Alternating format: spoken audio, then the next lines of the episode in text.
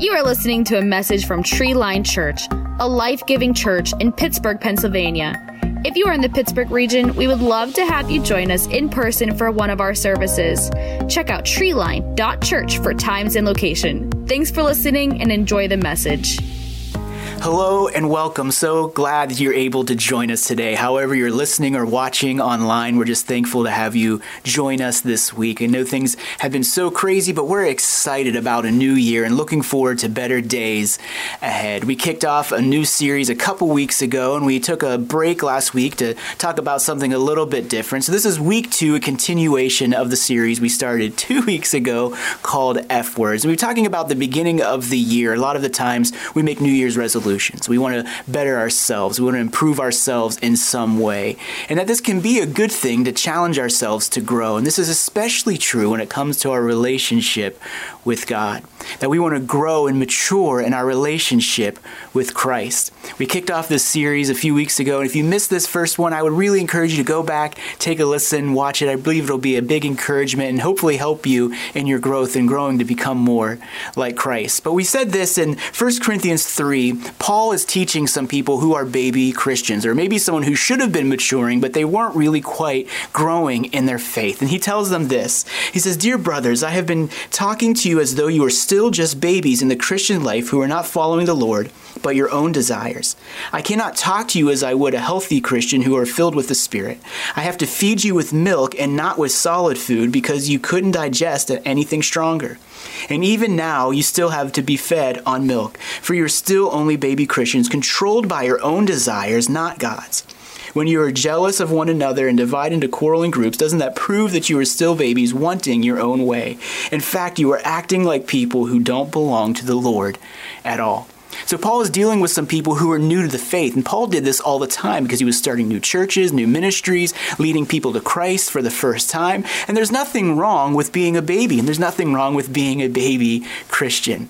Like it's just when a newborn comes along and a baby's born, no one's like, "Hey, you need to grow up and get over that baby." No, there's there's a natural phase that comes with that. But there is a time to mature and grow, and this is what Paul's reminding them. He's saying, "Hey, I, I can't give you solid food because you still need spiritual milk because you're not maturing. And we can tell this because you're just living for your own selfish ways and desires. You're not living the way that God wants you to live. And that's what we've been unpacking and talking about in this series the way that God wants us to grow and mature in our Christian faith. And it's okay to be a spiritual baby, it's just not okay to stay that way. I mean, it would look pretty odd if we saw a teenager with a bottle and some milk. We'd probably say there's some developmental issues there and they kind of need to grow up a little and be able to eat solid food. The same thing is true in our spiritual walk with God. That there's a time to be a spiritual infant, to be young in our faith, and there's a time to put the work in and mature and grow in our relationship with Jesus. And so, as we've been unpacking this, we've been talking about spiritual disciplines. We ask the question, why are they called disciplines? Well, because they're kind of hard to do. But there's always a reward on the other side from putting the discipline in. If you exercise and work out and you eat right, you're going to get some really great benefits on the other side with your health. If you put in the work into your education and learning and growing and putting yourself into bettering yourself, there's probably going to be some reward on the other side of that. And the same thing is true in our walk with God. When we put spiritual disciplines in into place. There is a price to pay, there is work that has to be put into it, but there's always a benefit to reap on the other side. As we've been talking about this series, and it's called F Words, and if you missed the first installment, we're not cussing here, we're talking about first fruits. And this is something that was instituted a very long time ago in the Old Testament that God asked his people, his followers, that he said, Hey, I want to have the celebration of first fruits, and I want you to put bring me the first fruits of your labor, of your crops, of your animals to show that you trust me and that I am first in your life. God required his people to give of their first fruits, to show with their heart, hopefully being lined up with that. They weren't just going through the motions, but that God was truly first in their life. By giving the first fruits, Israel acknowledged that all good things come from God and they belong to God. They were meant to show that God was first in every area of their life and that there was faith to trust Him. Now, we unpack that a little bit more in the first week, but just this idea that there's something that even though we don't celebrate those exact rituals anymore of the Old Testament followers of God, that God still wants to be first in our life. He still wants to be first in every area. And so the first week we unpack this idea of of fasting and prayer. And just quickly, fasting and prayer spending time with God, and fasting is going without food for maybe a certain length of time, skipping a meal or a certain length you go into it and just plan this or a certain type of food. Basically, it's something challenging that you do, saying, I'm going to deny my flesh in order to spend more time with God, and coupling that with not just starving yourself, but spending time with God in prayer. And so that first week, that F word was fasting, and it's an act of worship. And we said for 21 days of prayer in January, something Treeline's doing right now. The first fruit for us is the very first part of the year in January. We want to spend that dedicated to God, fasting and praying and seeking Him. And that when we fast, we're able to draw closer to God, that we can fast for personal revival or maybe direction in our life that we need, or a healing, or even a breakthrough, that we do this in dedication and worship to God. It's not just a simple empty routine that we go through, it's an act of worship and dedication to God, showing Him that He is first. The next F word we're going to tackle today is actually flow. Well, what does that mean, flow? Well, flow basically is this it's your time, it's your schedule, and it's your priorities. See, if God is first in every area of our life, then we've got to talk about our flow, our time, our schedules, and our priorities. And God wants your heart. God wants to be first. He wants to know that He is king of your life in every single area. And honestly, friends, there are two good ways, two good measures that we can look at and get a glimpse at what is first in our lives. Now that's our time and that's our money. I heard someone say that years ago and I couldn't believe it's it's so true that you basically your wallet, your checkbook and your schedule, your calendar, if you took a glimpse at that, it's pretty much going to show with a certain amount of accuracy what it is that has your heart, what is first, what takes priority in your life. Now, today we're talking about flow. We're talking about our time, our schedule, our priorities, the things that we have important in our life, how we spend, what we do with our time. Now, I don't know about you, but if maybe you were growing up, you had a band that you just really looked up to, a music band, and I, maybe you were into music and you think about your youth years, and maybe some of you had, you know, a little more hair and a few less pounds. You think about those days of being a groupie or going to concerts and having a great time. And man, can't you wait till this pandemic is over? We could just go to some concerts again and celebrate and have some fun. But I remember when I was in high school, there was a band that I really looked up to, and they were way before my day, but they were the rockers that stuck around around forever, and it was the band Rush. I really loved Rush. I had a cousin that got me into them, and I had all of the CDs, and I had the hats and the shirts, and would go to the concert. I got to go to see them when they came to the Civic Arena at Pittsburgh, rocked out at the Igloo. It was absolutely amazing, and I was known for this in high school, so much so that if you remember when you graduate for senior picture, I don't know how much they do this anymore in this day with all the digital age, and pictures aren't as special, right? Because you can just open up Instagram and Facebook and social media and get all these pictures. But back then, having a physical picture was the way to go. And I remember they would give out little wallet sized pictures. You'd write a little dedication on the back to your friend, telling them something nice or kind or something funny or a memory you would share, and you'd give those, you would collect them. And I think I still have some in a box somewhere. But I remember specifically I had a friend who graduated a couple years before me, and she, she wrote out a little card and said, you know, a few nice things and some memories. And at the end, she was like, You worship Rush. And at the time, I was thinking, you know, that's pretty cool. And as I looked back, it really hit me that when someone was examining my life, when they took, when saw my priorities and what truly had my heart, in some ways I look back and I'm thankful for those memories, but honestly, sometimes it makes me a little sad. That the thing that my life showed more than anything, that I didn't worship God, that I, I worshiped Rush, I worshiped a band. Now, there's nothing wrong with liking, and matter of fact, I still love Rush to this day. Neil Peart's like the best drummer in history ever. I mean, they're great musicians. It's a, it was a great concert. I, I'd go in a heartbeat. But see, the thing is, is when we get our priorities mixed up, when we choose to worship or put something in place of God that He is not first in our life. And here's what I know to be true we will all worship something. All of us. We're going to worship something, but it's up to us to choose what it's going to be. And then we have to ask ourselves the question as followers of Jesus, those who've surrendered our life to Him, are we going to worship God? Are we going to worship Jesus? Is he going to be the first priority in our life? Is he going to take precedent over all the things, everything, even the good things? And now here's the rub there's a big difference between saying that God is first in your life and actually being first in your life. And I think there's a really great way that we can find out if this is true for us. If someone on the outside of your life was looking in, what would they say about you? If they were to take a look at what you what you do, what is your priority? If they would take a look and examine your flow, if they looked at your time, your schedule, and your priorities, would they see that you put God first in that area of your life? Would they see that God is all consuming and He is the most important thing? Or would they see something else has precedent and priority? Now, that might seem kind of harsh. You're like, man, Brian, that's kind of hard. But it, uh, unfortunately, it's true. There's only one thing that can have priority in our life, in our heart. And God wants to take that place in our life. Matter of fact, going all the way back into the Old Testament. Remember Moses? Remember Moses with the staff and he split the Red Sea and we hear all these amazing stories and these miracles that he did and just led God's people out of Egypt. Remember Pharaoh, Pharaoh? Oh, you come on, someone, you know the song, Let My People Go. And he came out and he goes up to the mountain and God gives him the Ten Commandments. You see the scene and he's coming down with the Ten Commandments. And, and we have these now, even to this day. Uh, you'll see them in um, different places, in public sp- spots or in courtrooms rooms. They'll have them listed out here because even all these years later, these were the rules that God said, hey, these are probably some really good things for you as my people to be following. Like, don't kill people, don't steal from one another. You know, really kind of common sense things, but they needed them in writing. And the very first one, you know, the very first commandment, number one, starting at the very top, it says this in Exodus 20, verse 3 You must not have any other God but me. So before any of these other things I'm going to ask you, very beginning, this is God saying, you must not have any other God. You can't worship anything else but me.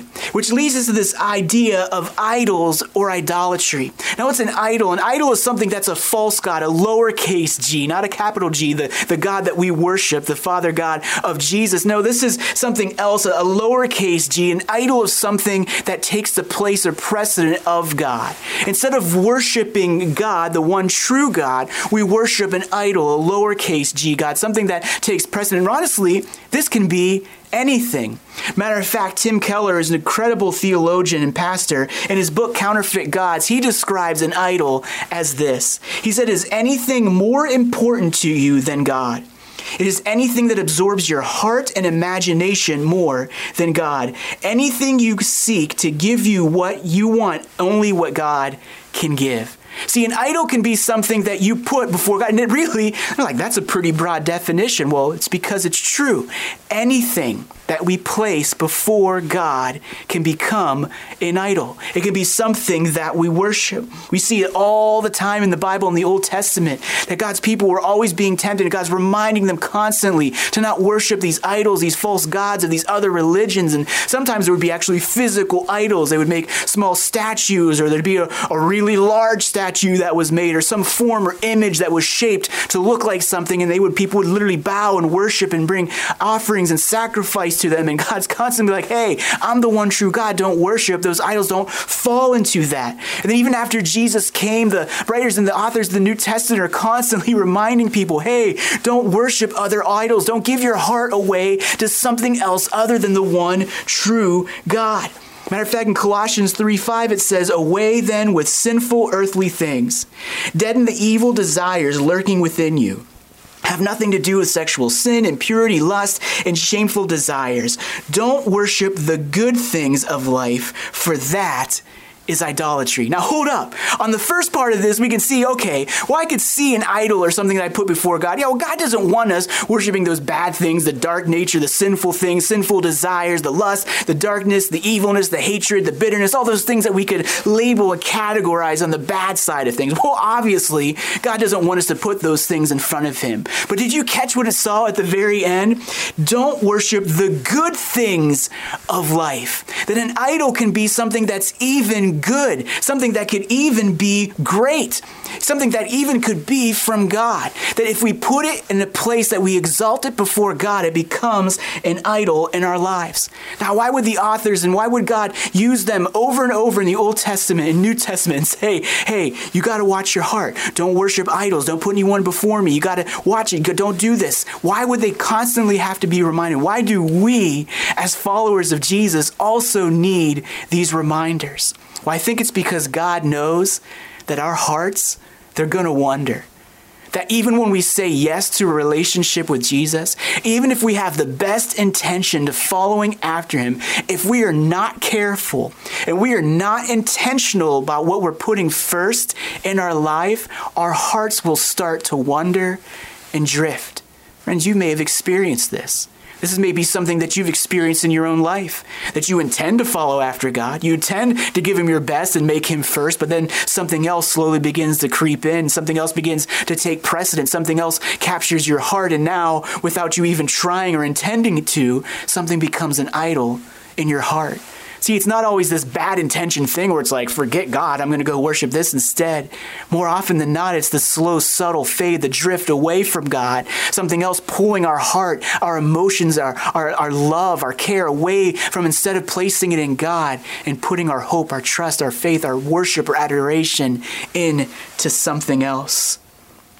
Ephesians 5 15 and 17 says, Don't waste your time on useless work mere busy work, the barren pursuit of darkness. Just pause there for a minute. I wish some of my teachers in school would have read this passage about not wasting your time on busy work, but that's another message for another day.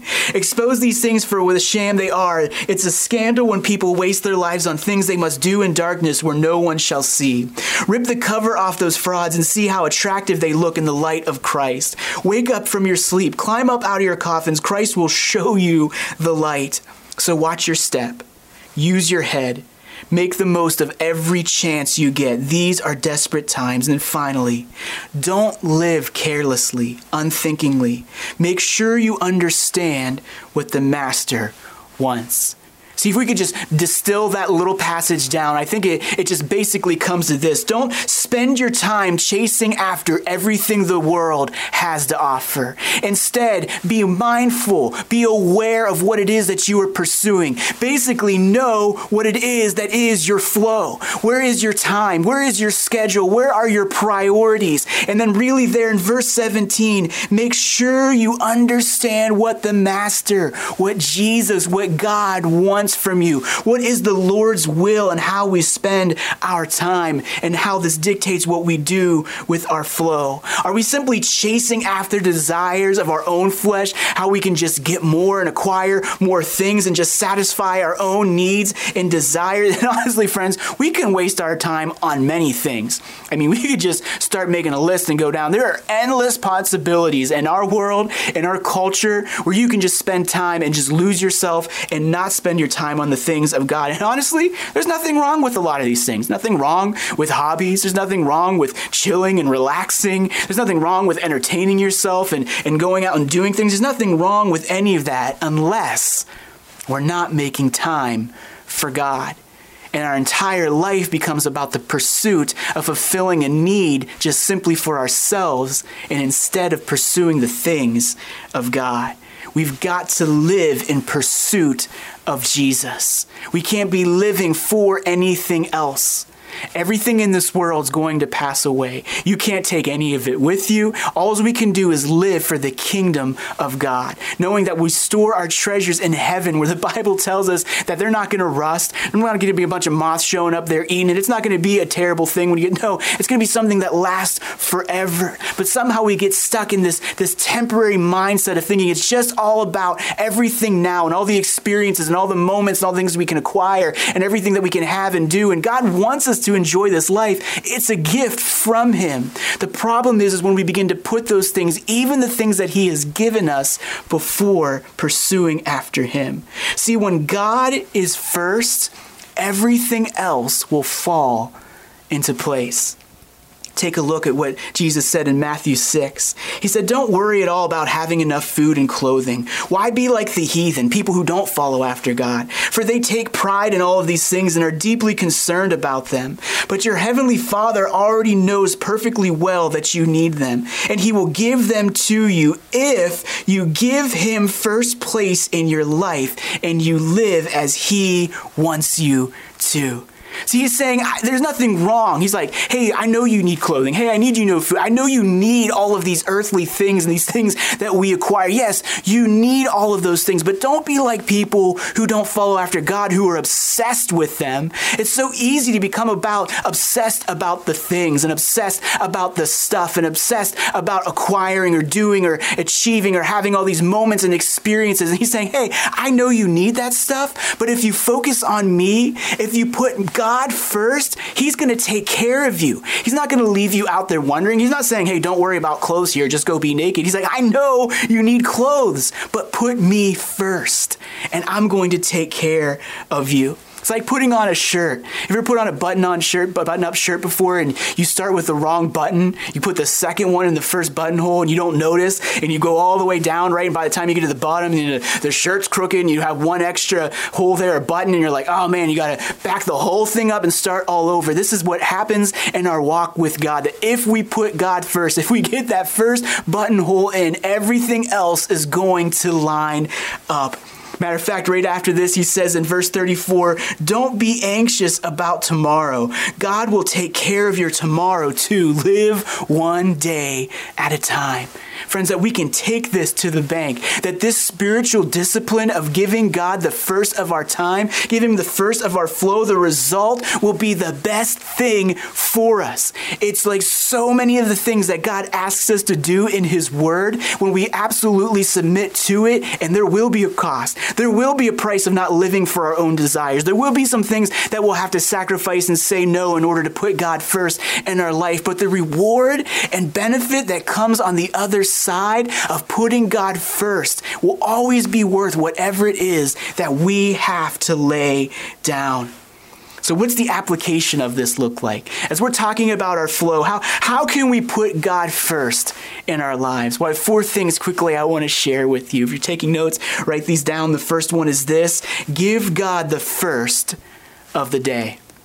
As we're talking about first fruits and we're giving God flow, our time, our schedule, our priorities, one of the greatest things we can do is give God the first of our day. See, we've got to make time to spend with God. Something that we've got to get out of our vocabulary is that we don't have time. See, we all have time. It's just what we decide to do with it. And we will make time for whatever it is is important and has priority to us. And so one of the best things that we can do, and this is one of the best advice I can give you, is to get up early and spend time with God. God. Now, why is this so? Because if you don't, you're never going to find time during the day.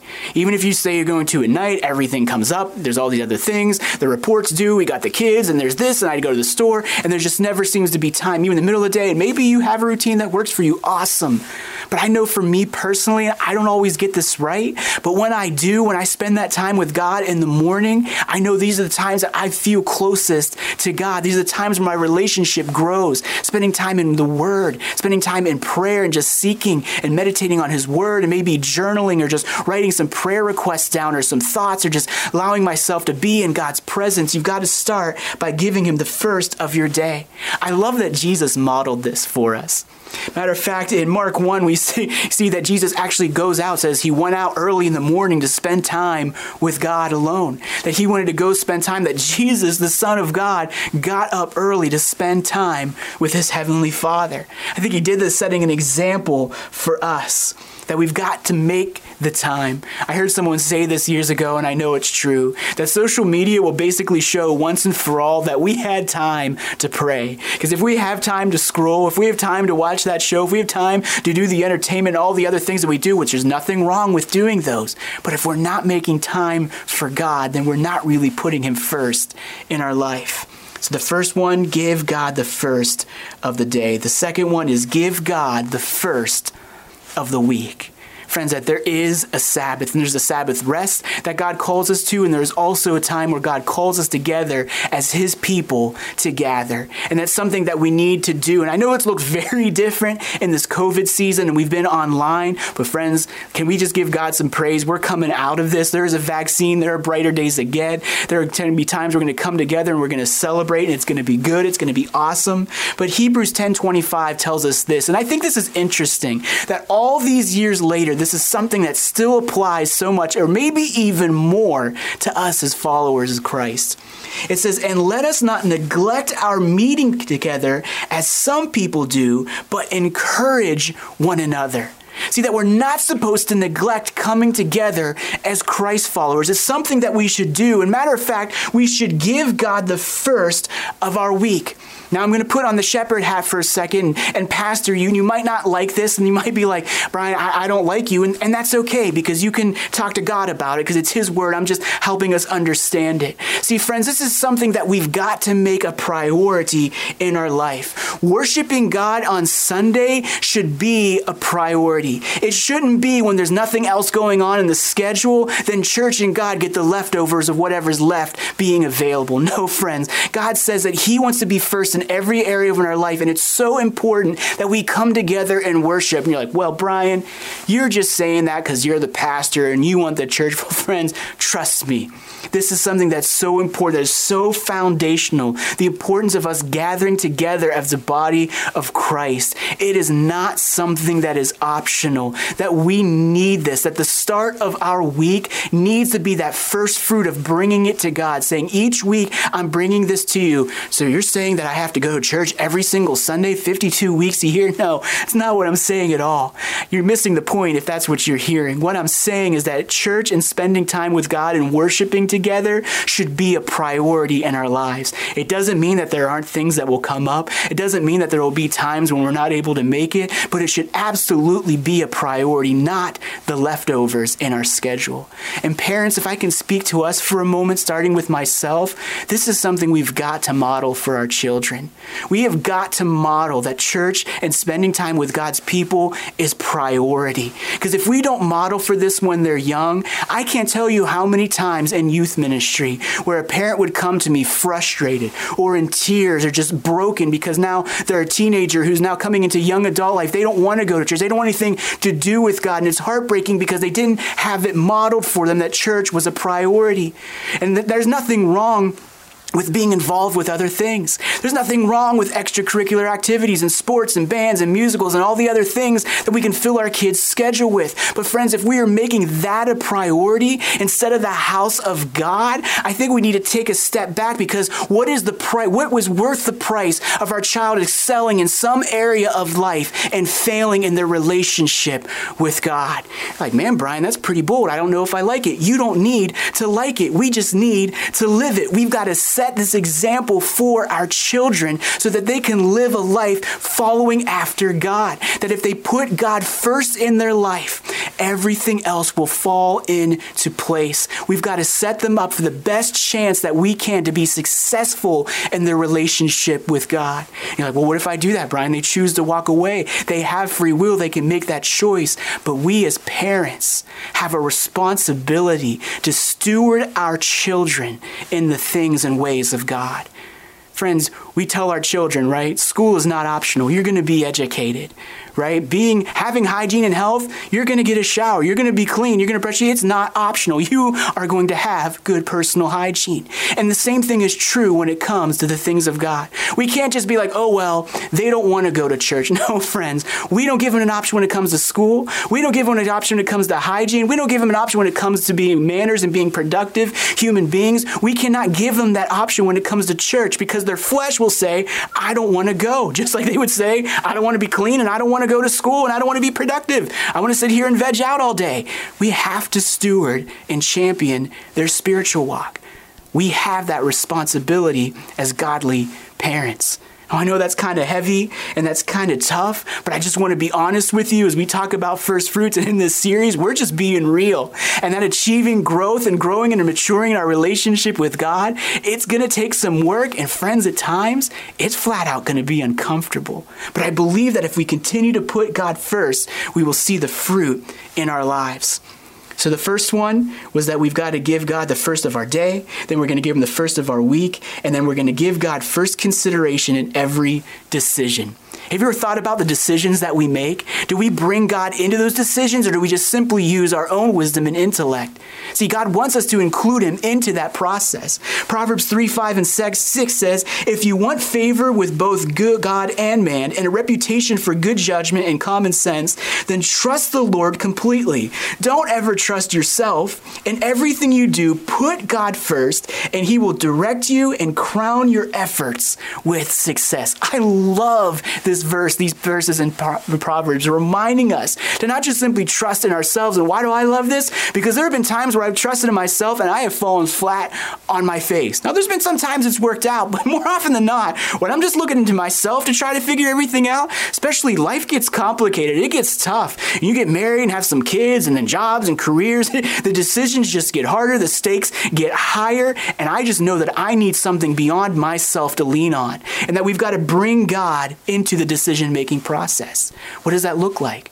If we're making a decision, whether it's big or small, maybe the relationship they're in, should we marry this person, or should what dealing with something with our children, or going through something that we need healing or deliverance from, or maybe something with a job or relocating, you can just fill in the blank of whatever that is, big or small. Do we bring God into that process? Do we seek Him in prayer? Do we seek godly counsel through the Bible? Maybe we're like new to the Christian faith that we don't know a lot about. Do we seek other people? Maybe a small group leader, a pastor, a friend, maybe a relative who's maybe a little further along in their relationship with Jesus. You can bring that to them and say, hey, I want to include God in this process. Will, will you pray with me? What do you think the scriptures? There's something that applies to this to help me make this decision to use wisdom and not lean on my own understanding.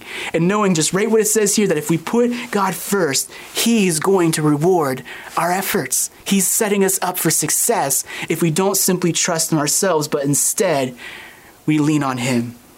The fourth and final one is this give God first place in your heart. Matthew 22, verse 37, the words of Jesus Love the Lord your God with all your heart, all your soul, and all your mind. God wants to be first in every area of our life, and He wants to sit on the throne of our hearts.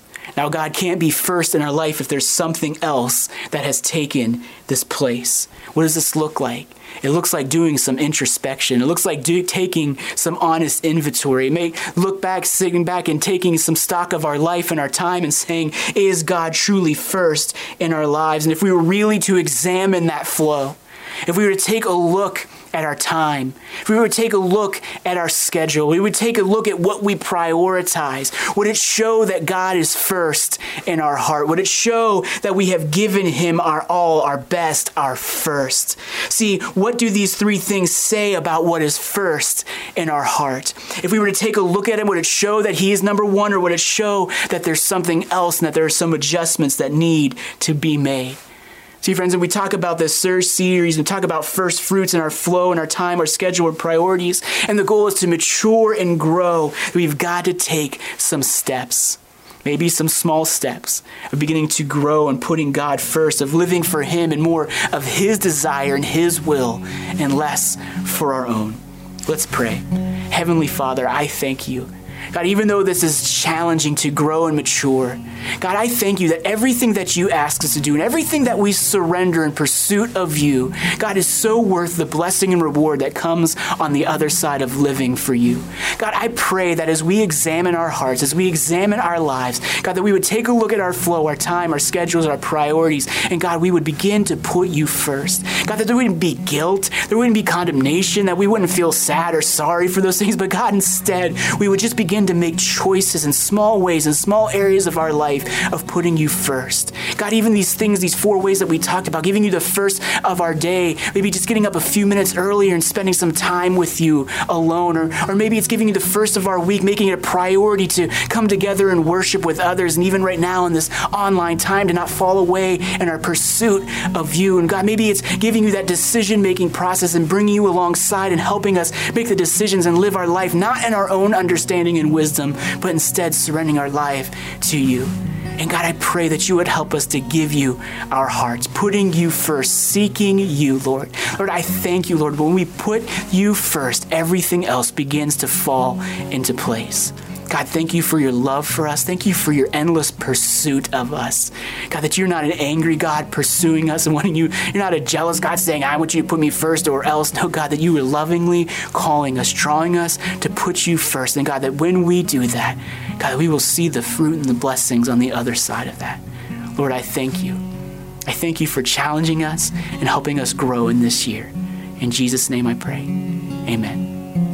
Friends, thank you so much for joining us. We're going to continue this series. Next week, we're actually going to all be together. We're coming together with our friends at New Life in Hill City. We got together on Christmas Eve, and it was such an amazing time. We said, hey, why don't we do this again sometime on a Sunday morning? So we'll be getting together. There's two services that you're able to come to. All the information will be online and social media. And if you're not comfortable getting together in person, it will be online live, so you can watch it on social media online as usual. We want to invite you to that, and we're just so thankful as we continue continue. We're getting close to being halfway done with our 21 days of prayer. Just encouraging you that that if you didn't start, it's not too late, and that you can jump in. You can start and stop wherever you want. Need more information? Hit up the website with the link 21 Days of Prayer. There's all kinds of great resources for you. And also, don't forget to let us know how we can be praying for you. We want to come alongside of you and support you. And if I can be personally praying for you during your 21 days of prayer, please don't hesitate to let me know.